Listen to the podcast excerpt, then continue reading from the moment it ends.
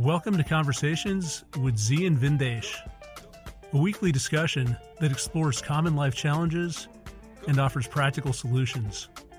Learn more at dharmamedia.com. That's dharma media.com. Welcome back to Conversations with Zi and Vindesh, and we're continuing last week's discussion. Last week, we talked about saying what you mean, the fact that people don't speak their mind. They talk around what they mean, either because they're afraid of being wrong, they're afraid of offending, they're afraid of saying something that's going to make them stick out from the crowd, and as a result, nothing gets done. You waste a lot of time and energy trying to figure out what someone wants. You don't really advance in life. You lack clear intention, and without clear intention, you can't move forward personally. So it creates just a very devolved kind of a state.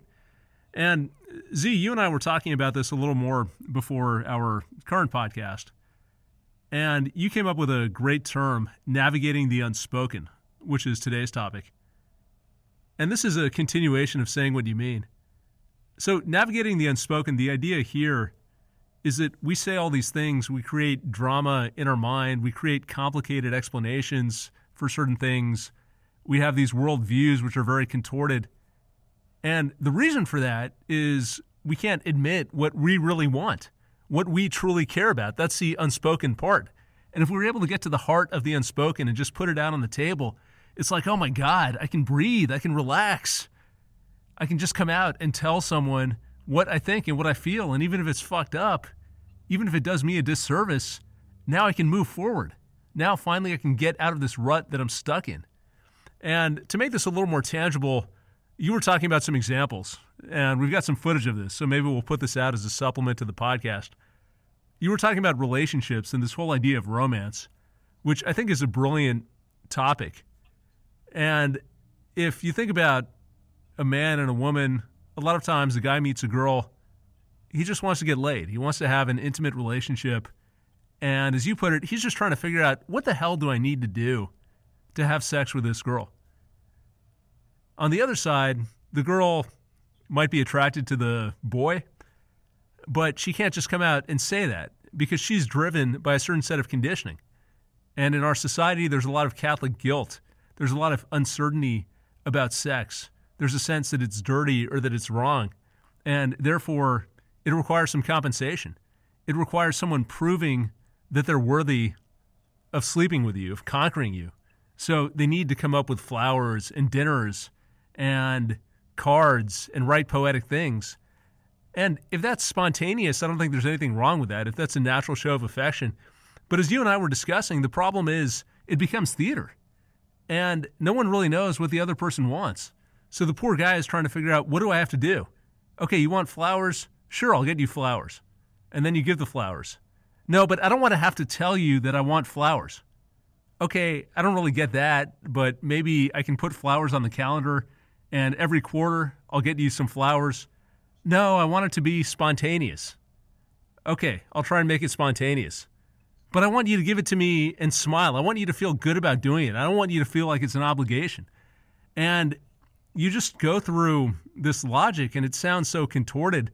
And if you step back and talk about what romance really is, in this situation, it's a display. It's a dance. It's, why don't you do a certain number of things and go through this theater and jump through all these hoops to prove to me that you're worthy of me, that you're willing to make the effort. And if we just came out and said that, a couple of things would happen. We could spare a lot of back and forth. We could spare a lot of resentment. The poor guy is probably thinking, oh my God, is it really worth putting in all this time and effort? Should I just go to a massage parlor where it's cheaper and I know what I'm getting? And I don't have to worry about how much time and how much money this is going to cost me. And on the other side, if you're into a guy and you're a girl, you might just say, I'm ready to have sex. I don't need someone to go through the song and dance.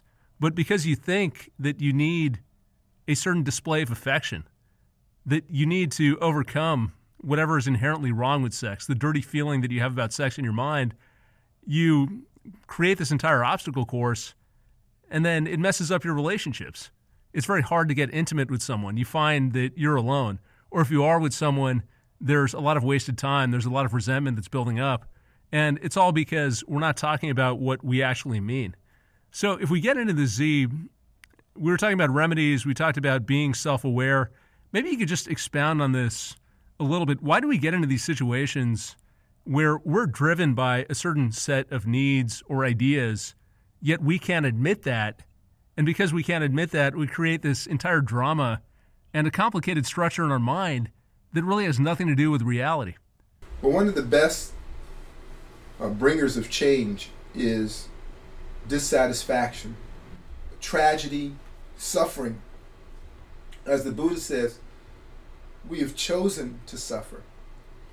And so when we choose not to suffer, that is when we're willing to stand up and face our demons and step away from the suffering. Because turning and having a bended knee and offering your body to the lashes and the whip of suffering isn't the way out. You have to stand upright, take that weapon away, that whip away, endure a bit of challenge in order to move on. So when you hear the utter ridiculousness of some of the things that you may be speaking to yourself, and you identify, you begin to make changes and healthy changes. You also hear yourself justifying things that cannot be justified. I was telling you earlier of a young woman who, they were in a conversation about plant-based foods. We were just talking about that. And I was reading an article where the meat companies were spending billions of dollars to promote meat eating and convince people not to have a plant-based diet. And as she was talking about how she feared plant-based meat substitutes, I mentioned that. I said, did you know that meat companies are spending a tremendous amount of money to promote carnivorism? And now that you know that, you consider yourself a intelligent person. As you are there and vigorously in doubt of the quality of plant-based meat substitutes, when was the last time you had a hamburger? So I told her. She said, well, I just had one. So part of how she is speaking is to justify behavior that she knows is not healthy behavior. She's working on her health, trying to lose weight, trying to get her health on track, and had a Mac Jack burger or whatever the hell, and then explaining it away by saying she distrusts plant-based meat substitutes. Do you see the problem with that logic construct? Do you see the problem with that, Vin? Yeah, it becomes very self-serving. You basically filter the world, not the word, but you pick and choose information to support your point of view, your own narrative, and you just feed into this drama. And I almost think of it, I think of this sometimes as an M.C. Escher painting. You familiar with those paintings? I'm not. Okay, well, he's got all these crazy paintings, and it's rooms where stairs go up and down at the same time, and different levels wrap onto themselves, so you can go up and down infinitely. It's stuff that on the surface you would look at it and it seems coherent, but you dig under the surface and it's filled with all kinds of crazy contradictions. It's actually done very well. And I think about our dramas in the same way, that there's just so much effort that we expend trying to create a reality that's separate from reality because we don't want to admit the truth for whatever reason. We don't want to open our mind to other possibilities. And as we've talked about, there is no absolute truth, or to the extent there is, we're never going to know the absolute truth, but at least we can move in that direction. And we can approach life and we can approach ourselves with an open mind and a scientific viewpoint, which is I want to get as close to the truth as possible. Because if I understand how the world works, if I understand how I work, then I can do things that are in my own best interest. I can cut through a lot of the things that are self-defeating, a lot of the things that cause pain. But to do that, we have to let go of this complicated machinery that we've created in our mind. And it's striking. We've mentioned a couple of examples with women. I don't want to pick on women. This applies equally to men. I see this at a micro level, at a macro level. I see this at work. We talked about this earlier.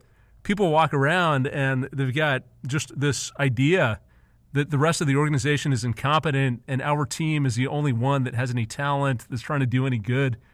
And what they really mean is other people aren't doing what I want them to do. That's the truth.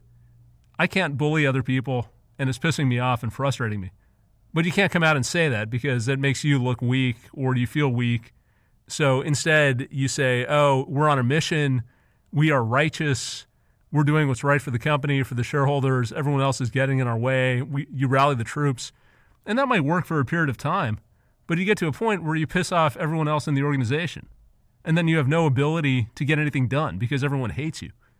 Or you look more broadly, you look at our political scene, and frankly, it's not just in the U.S. I mean, you see this nationalist movement rising up in the Philippines, in India, in Brazil, really all over the world, certainly in Europe.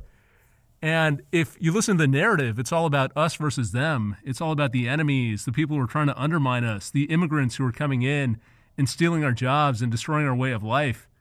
And I think the reality over there is we feel weak. We're going to feel stronger by starting a war and picking on someone else and blaming someone else. And especially if you have politicians who want to amass power, that's an effective strategy. Find a bunch of people who are low-minded, who aren't going to think that carefully, create a false enemy, and then start a war and go and attack that enemy. And suddenly you have a lot of support and you're in power. So if you come out and admit that, I have more respect for the people who would come out and admit that, because then you can make your own decision as to whether to follow them or not follow them. But if you're not even aware of what you're doing and you confuse this idea with reality, you're misguided. The consequences are disastrous. At a global level, you get war, you get endless conflict, you get this back and forth, and it just never stops because we're abiding by these false narratives. So I think it's pervasive. I mean, it's at a relationship level, it's at a work level, it's at a societal level. It affects men and women equally. I certainly don't want to suggest that there's any gender bias to this, but it's a tendency that we have to create our own reality, to create this complicated mental machinery and conveniently ignore what actually goes on in the world. And Z, that works for a period of time. And maybe you can talk about this. I think it works for a period, but you get to a point where the more you do this, the more complicated that story has to become to hold together. And you get to a point where it's unsustainable and the whole thing starts to fall apart, or you start to suffer the consequences of your behavior.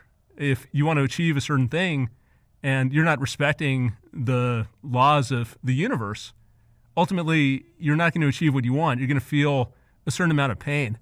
Talk about people's journey, the people you've worked with. How do they get to the point where they're ready to say, I've had enough, this isn't working for me, I want to be more self-aware and try something better? Well, Vin, regrettably, most people get to that point when they're at rock bottom, be it there's a health crisis of body or mind or family, and they awaken into a place of aloneness. And they say, must be something better than this. Whatever happened before doesn't work for me. And now I'm ready to make some changes. I'm ready to deal with what I have avoided dealing with. So that's the typical story. That's the common story. Then there are the extraordinary stories where people simply have an overview of the world. They see the past, the present, future is the same, and they see that the best way through this is to be the governor, the steward of my own life and destiny. And they begin to work on themselves. They begin to master the different skill sets of self-development and self-realization. But for most of us, it is a rough disconnect from where we were to where we need to be, because we try to take with us into our future the things that burdened us in the past, be it lifestyle choices, behavioral choices, or what have you. We tend to find it difficult to let go of the sentiments of our past burdens. And for those who can let go of that, the path to self-development, self-realization, being well, is a very direct route. And it takes a certain amount of courage to admit and say, I'm confused, I need help. And then it takes another type of strength to adhere to the prescriptions of remedy, which are often far more simple than people want to hear. So when you ask a person to say exactly what you mean, as simple as that sounds, imagine friends, couples, whatever, if they actually did that. And there wouldn't be these layers and layers to peel through. The amount of effort it takes to peel through those layers, the amount of time you waste is time and effort you will never get back, and it will show little return for those efforts. How about just peel it away? It has no value. Cast it off. Talk openly, simple, clearly.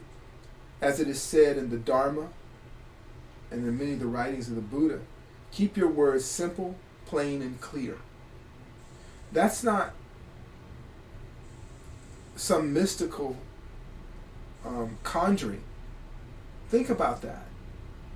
We burden ourselves in a way that you could see it in other areas of life. All of life is strategy. My 5-year-old was asking me the other day about Army tanks. And we were talking about Army tanks.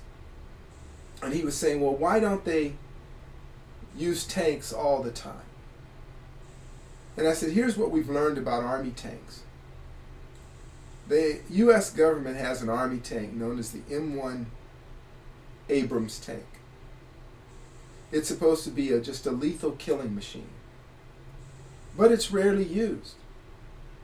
Why? Because for every M1 tank you need, you have to have a fuel truck that follows that tank with about 5,000 gallons of fuel, because it gets half a mile to a gallon. And with that also, as it drives, the treads come apart, and you have to have a crew of mechanics that follow it around and change the treads on it and do other mechanical servicing. It also has a jet engine in it that needs a group of jet mechanics to maintain a jet engine driving down the street or through the jungle or through the desert. And for all those crews of people, you need support staff. You need a cook. You need a person to set up housing for them wherever they go. So for every one of those tanks, you have hundreds of people and many pieces of equipment following it around. It is so burdensome to use it that it's not even useful. And it can be knocked out by a shoulder-held rocket-propelled grenade. So it's so much junk that it can't even do its job. That's like us. We encumber our life with so much stuff, so much unnecessary thinking, so much unnecessary talking, that we can't even get the mission done. You want from your partner what? In one sentence, can we say it? You want from your clinician what prescription? Can we say it in 2 formulas or 3 formulas? And can you adhere to the protocol? But, like the M1 tank, we have this unbelievable support crew that also drains our energy. We have guilt. We have ego. We have the idea, we worry about what other people may think, which we have no control over. How will I look? What should I say? What if, what if, what if? Just the what ifs alone. Just carrying that around can burn you out. So as an exercise to unencumber yourself, speak simple, plain, and clear to the people in your life that matter. Of course, with strangers, with people you have transactional relationships, there are other strategies. But you should limit those extraordinary strategies, extraordinary burdens, to a minimum in order to preserve your health and well-being. So as we move forward, the way you identify it is you see what is that you need. What are your interactions? What do you want from others in your life? What do you want from yourself? And in a few simple words can you say it, and that begins to unravel the undue complexity that we have normalized, how we've created walls and barriers between what is clear and what is unclear. So we were talking earlier about poor Caitlin, the spinster. And as she's evolving, she's working on herself. The first thing she had to say is, I am confused about this whole dating thing. She said, I want a guy that likes me, but I don't like myself. So just to say that, then she's gonna start. Then she started working on herself. She started working out, eating healthy, you know, going to the fingernail place and all these kinds of things. She feels good about herself. She started feeling good about herself. Then, you know, she called a guy down in Tallahassee. She has what they call the catfish dating thing going on. Doesn't know what the guy really looks like. And she said, hey, I need more than this. I want more than this. Can you come out and actually physically hold me and be with me? I want to wake up with you in my bed. And the guy said, hey, I got to tell you the truth. I'm a 70-year-old woman. I'm not Joe, the lifeguard. And she was hurt. She came in crying and she was upset about that, but she got over it. And said, you know what, I like myself now and I don't need to put up with this. I can actually start looking about dating a human being. But she had to first admit her confusion. And she had to say that simple word, I am confused. Not justifying it, not embellishing it. Is that right, Caitlin? Yeah, to an extent. It was confusing. And I had met that person prior. It wasn't like an internet thing. We had a physical relationship at some point. How was it? It was not worth it. Was it not extraordinary? At first it was, but then Was it extraordinary because you had built it up so much? I think in my head I thought it was gonna be so very great, mediocre at best. But now looking back on it, when I look back, I'm like, all the signs were there that it was just never going to manifest. That's right. Waste of your time, complete waste of your time. Other than you got education out of it. But now that you're working and know yourself, now do you have the right narrative for yourself to say what's okay for you? Yeah, absolutely. I have more boundaries. That helps. You see that? Because she's put energy into herself and not energy into all this other stuff. You have unburdened yourself. You're no longer the M1 Abrams tank. You are simply the lone guerrilla fighter with a rocket-propelled grenade. You're an efficient fighter. Is that right? Yeah. It's still challenging, though, to find someone and to open yourself and be vulnerable to do all of that. But the stronger you are, the more vulnerable you can be. Is that right? Yeah. Because you're not afraid of anything.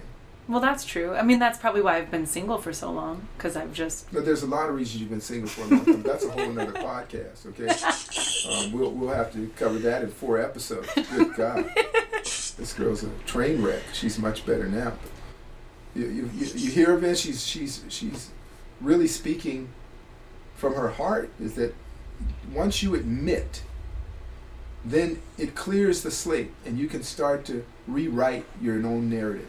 Well, I think that part is so critical that you have to do it. You've got to be the one to speak plainly, to know what's in your heart, to get the truth out there, because no one else is going to do it for you. And we talked about this earlier. If you're the type who lives in their head and creates all kinds of drama, you suck people into that. You're either going to get people who you intentionally surround yourself with, who've got the same view of the world, so you can all build this drama together and it gets stronger and stronger. Or you're going to meet people who are like you, Z, and you'll listen to it, and maybe you have to be there. You're going to minimize the amount of energy you put into it. You're not going to fight it. You're going to say, oh, yeah, poor you. That's really bad. I feel you. And then you'll go and you'll get the hell out of there. But you're not going to straighten the person out. It's just not worth your energy and your time. So all of your interactions I shouldn't say all, but the vast majority of your interactions just support this falsehood that you're living by. You can't rely on other people. Those people are just going to build up these false ideas to a greater and greater extent. So the only way to tackle this is what you're saying, which is we have to be clear about ourselves, about what we care about. We have to articulate that first to ourselves and then to the world. If we're not clear on it, we can't speak to the world. But once we get that conviction, we get the vision of that truth, then we can broadcast it. And then we can start making some changes. And I'll just share one thing from my own life. I think you're right in the sense that a lot of times you have to get to a point of desperation. Now, that desperation might differ. For some people, it might be that they wake up in a ditch. For others, maybe they're just a little bit depressed and they feel alone. I look at people that I've worked with, and inevitably they become receptive the more pain that they're in. So when their situation starts to unravel, when they see it's unsustainable, when they just feel that there's no way out, then they say, okay, now I'm ready to try something different. I look at myself. I've done similar things. I've lived at times by false narratives. I've tied my self-esteem to my professional success at certain points in my life. I've tied my self-esteem to how much money I was making trading stocks, which was a recipe for disaster. The market's always moving up or down. I just felt constant anxiety. But I felt like I had to be right. I had to prove myself. And eventually it ended in pain, or, you know, the pain got to a point where I said, I don't want to do this anymore. And I shifted. I think the good news is that there's a cycle or a spiral which takes you down. But once you hit that bottom point and you start to recover, if you've got sufficient momentum, you can create a spiral in the opposite direction. And once you start to tear down these false narratives, it becomes less scary.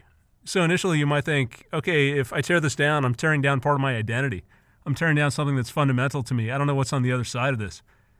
You start doing that and you realize it's just a much more natural, a much more freeing way to live, and you look forward to it. You become open to questioning what you believe, to looking at different aspects of your life, to unburdening yourself, unencumbering yourself.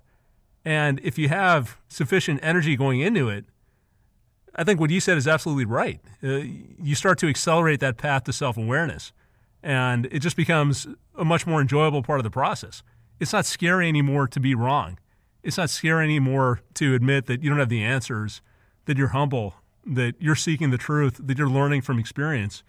And that's just a much more freeing way to live. Well, I was thinking about when you were talking, Vin, what would be formulas that we could offer, or just from my experience, what has given me a lot of liberation is simple things. Again, simple words, simple ideas. You cannot control the feelings of other people. And people will like you or dislike you for oftentimes reasons you have no control over. So that gives you more tools to construct your own personal narrative. Whenever I'm working with people, I always try to impart upon them, it is your responsibility. Here are the tools, here's the skill set, here are the resources, now go build your life. Right, Caitlin? I always do that. Even when I work with people, I always encourage other people to step up and teach what you know. Why? Because service is a clear path to self-seeing and self-knowing. Whatever you share with someone else will reflect right back at you in what you have shared. When people hoard themselves and they are selfish, they will always need more. They won't need less to be better. They will need more. So I encourage everyone this idea of simple speech. Because when it's complex, that means you're hiding things. That means you're trying to speak through nuance. We're trying to navigate the unspoken, as we said. What do you mean, navigate the unspoken? We're trying to figure out what the hell it means. Was it a riddle?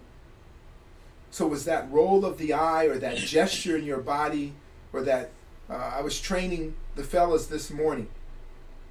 I was training the two Davids, right?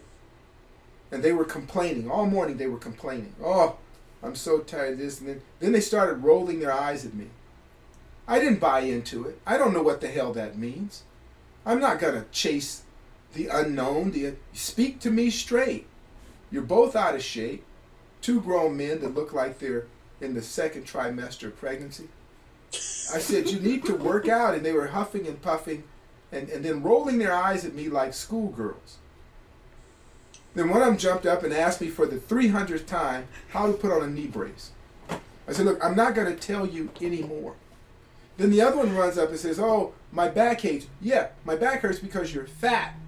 That's why your back is hurting. And I'm here to cut the fat. See, this is really simple. Cut the fat. Okay? Cut the fat. Simple. Clear instructions. And if he does that mantra, he will cut the fat. You will get well if you follow the instructions. Cut the fat. Simple words. Plain speak. But what hinders us from hearing that is we try to add a story to that. That's a very uninteresting story, by the way. Very uninteresting. You'll bring your mom into it. You'll bring your religion into it. You'll bring stuff that happened or may not have happened years ago into the conversation. So we don't go down that route. And I know from my own experience, don't follow people down that rabbit hole. Actually, don't follow them down that sewer pipe is really what you do. Keep it simple. Do the drill. Do the work. You become what you do. So for those of us who are working on that, what will be frightening about it? What is frightening is it will first reveal the nakedness of your own cowardice. You're a coward. Now you want to be a hero. So first you have to stand there naked and humiliated as a coward and see, you know, I've been really not honest with myself. Now today, standing here naked in front of everybody, I'm going to clothe myself as a hero. I'm going to do what I need to do to be a better human being. I'm going to speak plain, I'm going to speak clear, and I'm going to act upon those things. I'm going to follow these directives to the letter. I am not that interesting. I am not that interesting. My story is not that unique. So I'm going to start working on myself. Here are the 5 things or 10 things I need to do. But I also know that there will be hazards and distractions along the way because I will try to put lipstick on a pig while I'm doing that. I'm going to try to dress up things that shouldn't be dressed up. So I'm going to avoid that. Whenever that happens, I'm going to avoid that. I'm going to just simply follow the instructions.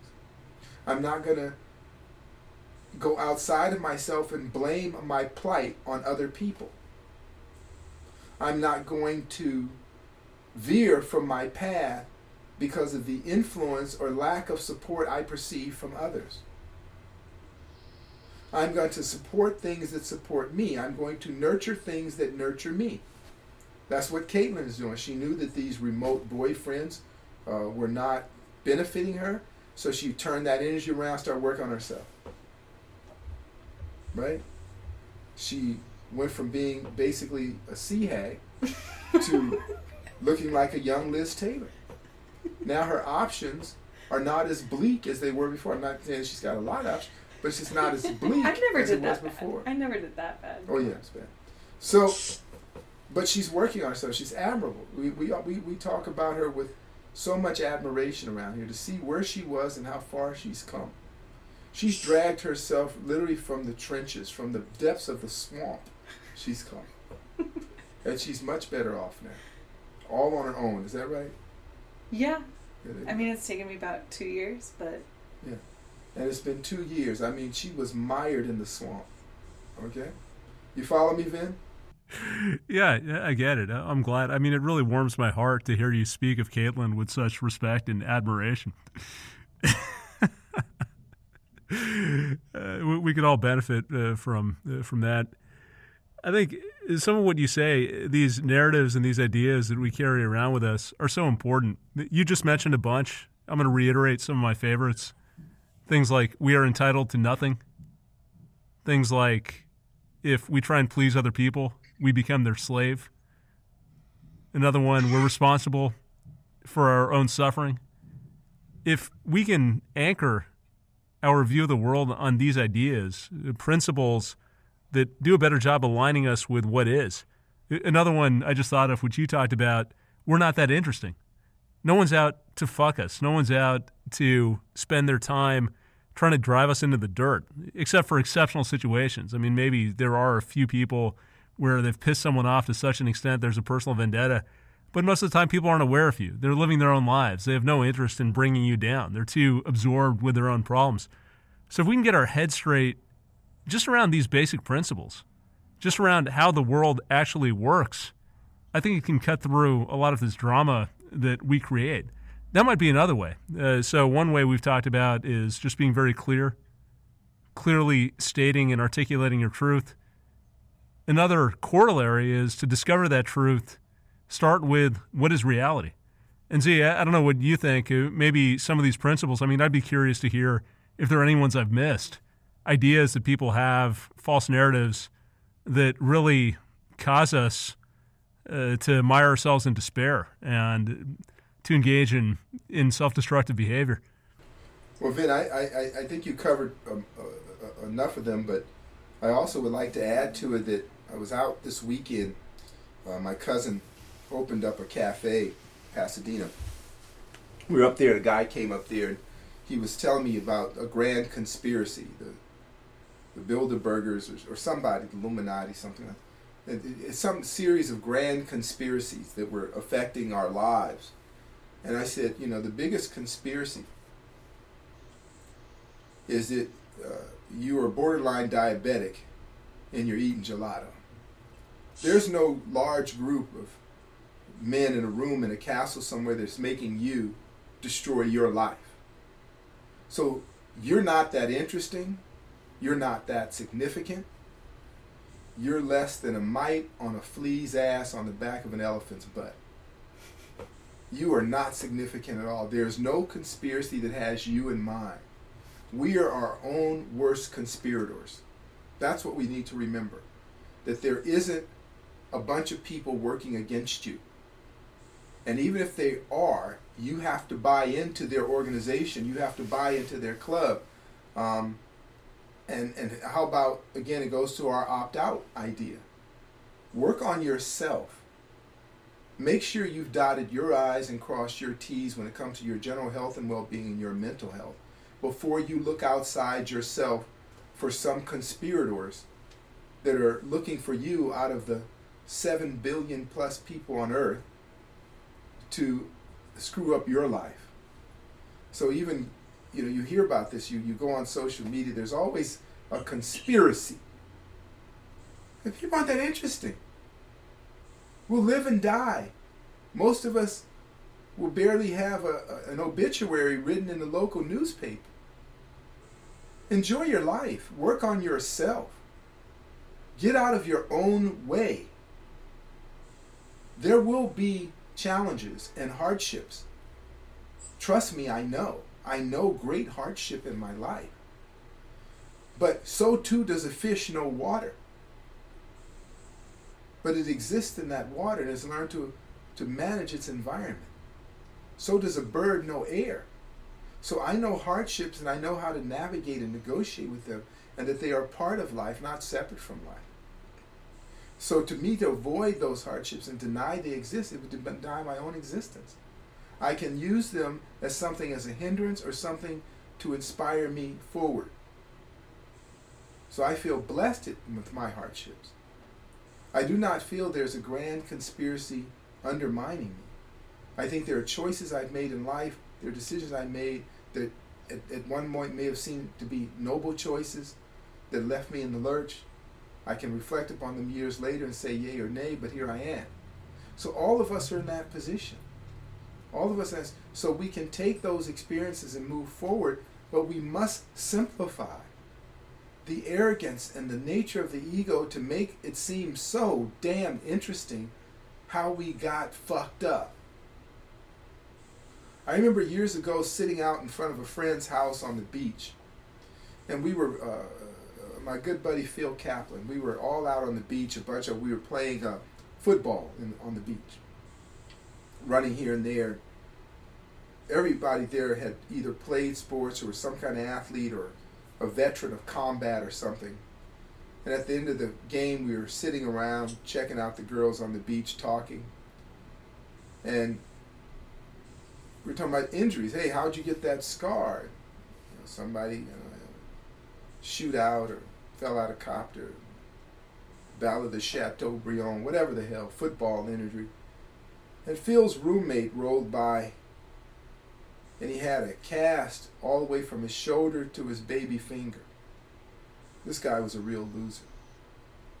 He came over and he says, we were all talking about different battles, and he said, oh my God, you guys don't know what it's like to fall out of a golf cart. And we all stopped and just listened to this guy. Ted was his name. I said, my God, it fell out of a golf cart. What the hell life do you live that you could get? He says, well, they just put the cast on just as a safety precaution. So my point with a guy like that, with people like that, your suffering is relative. It's a relative nature of suffering. Yeah, I think it's worse than that. I feel like when we live such a privileged life, we don't have to worry, most of us, about food, about shelter. We can spend time with our loved ones. We get the freedom to pursue our passions. There's something about the ego that forces us to invent problems. It's like we don't have any problems. We have nothing to worry about.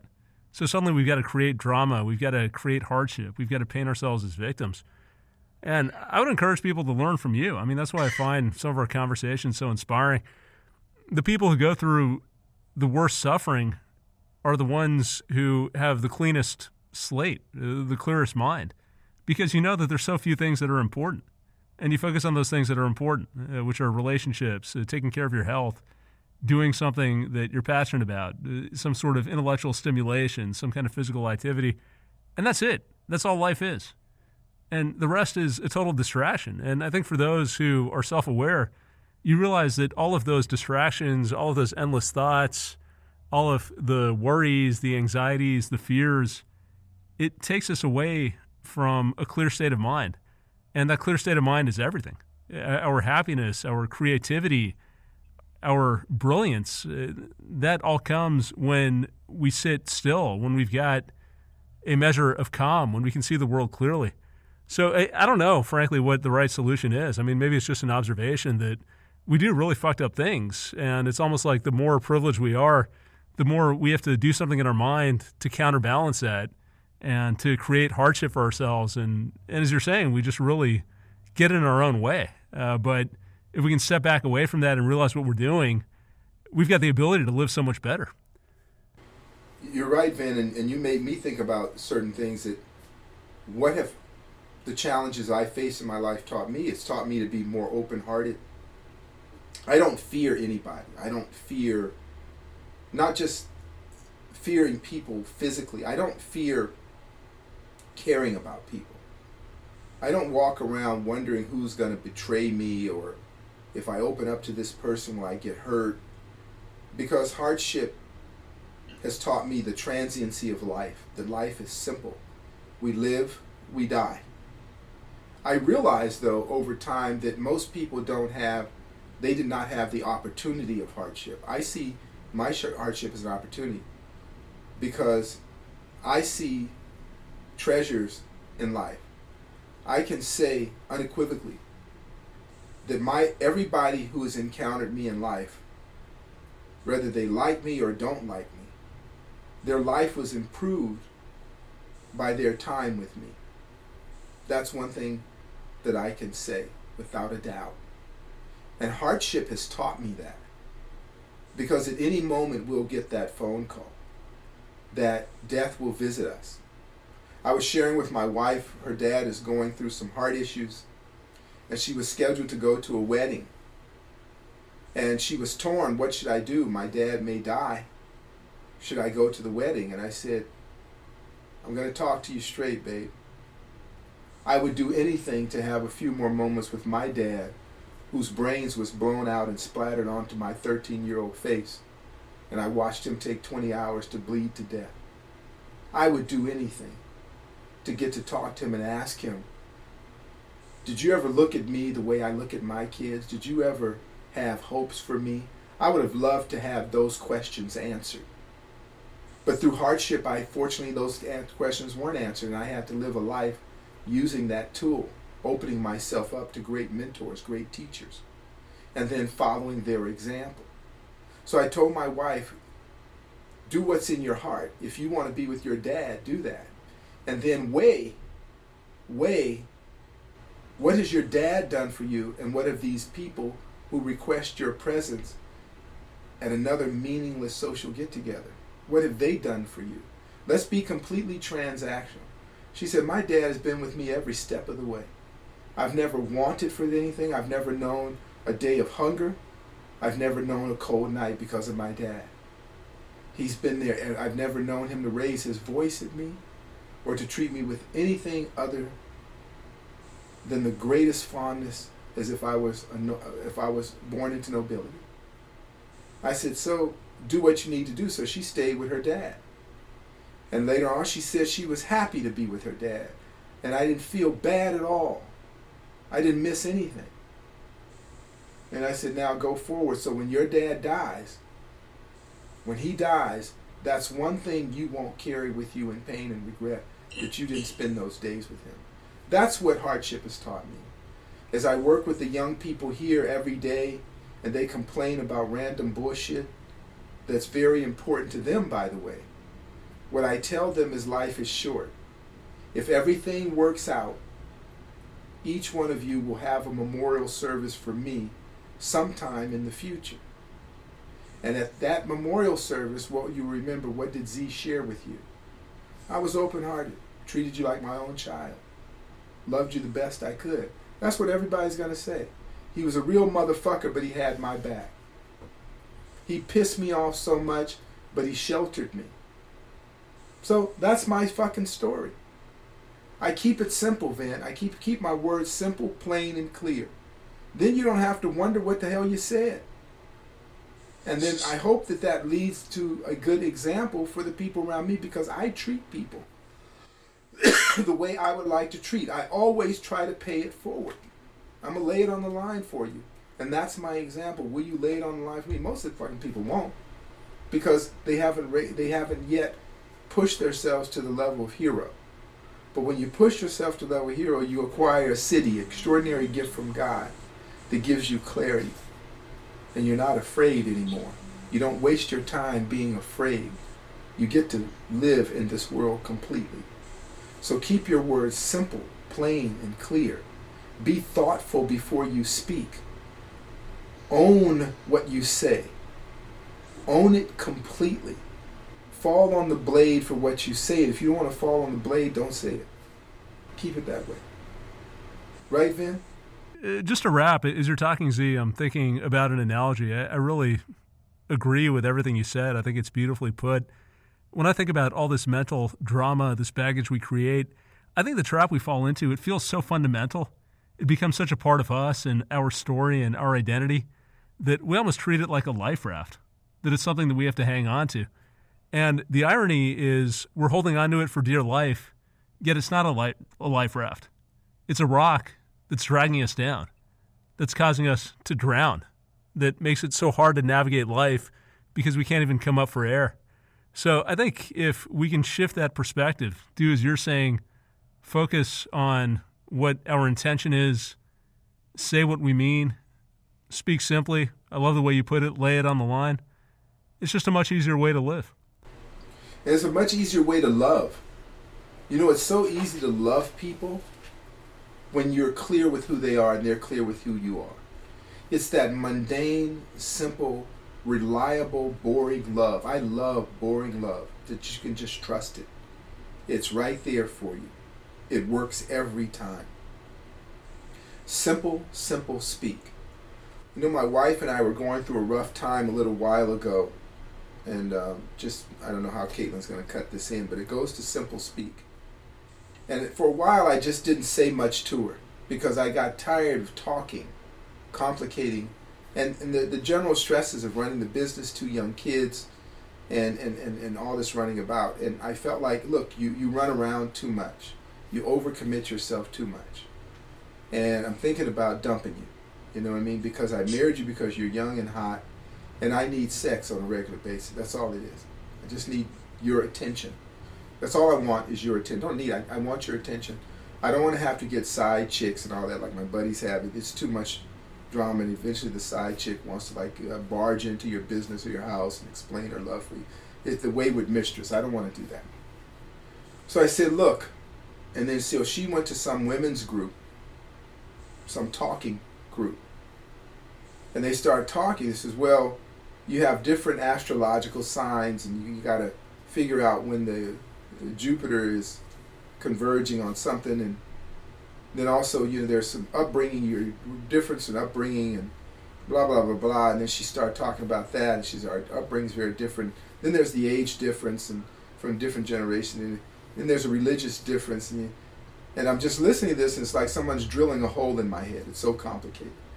You might as well have taken a Black & Decker drill and just start pushing a 1-inch drill through my head. That's what it felt like when she was talking. And I said, you know, I love my wife. We got 2 kids. I really don't want to dump her. I even told some friends, I'm thinking about dumping my wife. They said, come on. I said, I really don't want to dump her, but I need to get laid more often. It's really that simple. She's busy. She's running errands for various people. She comes home too tired. I'm telling her, don't run errands for these people. I need you to have about hours of energy left for me every night, about an hour, 45 minutes to an hour, get it done. You understand what I'm saying? Real simple. 45-minute hour. So now I need you to shift that time that you're running around, running errands, going to the women's group, going to the talking group, talking. Can you reduce the talking time down by an hour, 15 minutes? Just reduce it a little bit. Then when you come home, you're not tired. I'm not dealing with just a sack of cold bones. She said, well, I went to the talking group, and they were explaining all the issues. It's real complicated. And I just shut up for about a month. I just shut my mouth, and I was just figuring out how I could dump her. Then I said, I don't want to dump my wife. Let me go back one more time and try. So she went to the talking group, talked to me, real complex. I said, your bottom line, I love you. I need more sex. She says, is that it? I said, that's it. Polish that thing up and let's hit it. That's all I need. Simple. She said, yeah. Then we start doing it on a regular basis. Not as much as I want, but much more was going on. And I could relax. I mean, fine. We're fine now. We're all cool. You know, simple. Real simple. Speak freaking simple. Don't go to talking groups. These people, men and women, go to talking groups. They talk. It's not that complicated. Simple. You get me, Vin? I said, she's not letting me hit it. Okay? I need the sex. Okay? Convenient at home, roll over, hit it, take a nap. No drama. Now you got kids yelling, got maniacs coming through the door, got a business to run, got debts to pay, got to build Dharma Media, got so much going on. I don't have time. Yeah, then you get that off your mind, you can focus, you can do other things. Done. But if I don't get it, I'm toxic. You see what I'm saying? Sperm backed up in your brain, you can't think straight. You're mad, you're angry, you're having homicidal thoughts, you can't be nice to people. Your magnanimity goes away. You see how complex it can get? The drain is plugged, baby. The drain is plugged. And he's unplugged the drain. Yeah, well, that's why I wrote the piece. Rise up and bone. Yeah, well, that's why I wrote the piece. Rise up and bone. It's that simple. That solves a lot of problems. We keep it simple, man. Shut it down at the end of the day and polish that booty up and let's go. You know what I mean? Life's simple, man. The prime imperative. May I ask, though, what is it that she needed from you? She likes the D, too. The problem is she was expending her time too much. She has a habit of overcommitting herself. You know my wife. She won't say no to anybody. Mm-hmm. She had no boundaries. She was completely exhausted. And she didn't need anything from me other than to not bother her because she was overextending herself. You met, she doesn't know how to say no to people, right? Relatives called us the other night at 10 at night, said, come and pick them up from the airport. She said, what should I do? I said, Uber app, okay? But her first instinct was to go out and rescue people like a fucking superhero. I said, no, rescue me, okay, first, and do whatever the hell you want to do. So we're cool now. All right? She didn't need anything from me. She got me. Look at me. What could a woman need other than this? You know, come on. It's more than enough. This is enough for any 4 women. She's got it. She's lucky. Yeah, I don't have anything to add. I mean, I'm just sitting here a little bit dumbfounded. We talk about creating your own reality. I mean, this is the most ironic way that we could have ended the conversation. Yeah, well, you can always ask her. Speak truth. You guys know that. It may sound crazy, but it's the fucking truth. Yeah. Chicks dig me. Caitlin sees it. She works at the front desk. Have to swat them off like flies. I'm going to let them live in that delusion. Whatever. Yeah, whatever, man. Whatever your truth is, own it. That's what I learned from you. We'll pull back from Z's sexual needs and marital issues, and we'll get back to the point we talked about. We talked about navigating the unspoken, and the idea that we get into all these dramas, all of this time-wasting discussion. We're not clear about what we want, and the solution is let's just be clear. Let's understand what we need, what we're asking for. Once we have that clarity, we can communicate it to the world, and then we can move forward. We can actually get what we want. We can feel satisfied. If there's anything holding us back, if we feel insecure, we feel alone, we can fix those problems. That's how we evolve. So try and do that. Focus on what you want, what you mean. Try to avoid getting to the point of complete disaster. That's the point where most people turn it around, where they say, oh my God, my life is such a train wreck that I have no choice but to evaluate. Let's not fall in that category. Let's proactively take a look at the challenges we're having. Let's understand the causes, and let's commit to moving forward. If you enjoyed the show, please consider leaving us a review on Podbean, iTunes, or your favorite podcasting app. Each 5-star review helps us bring you more unique and insightful content. Learn more at dharmamedia.com. Peace.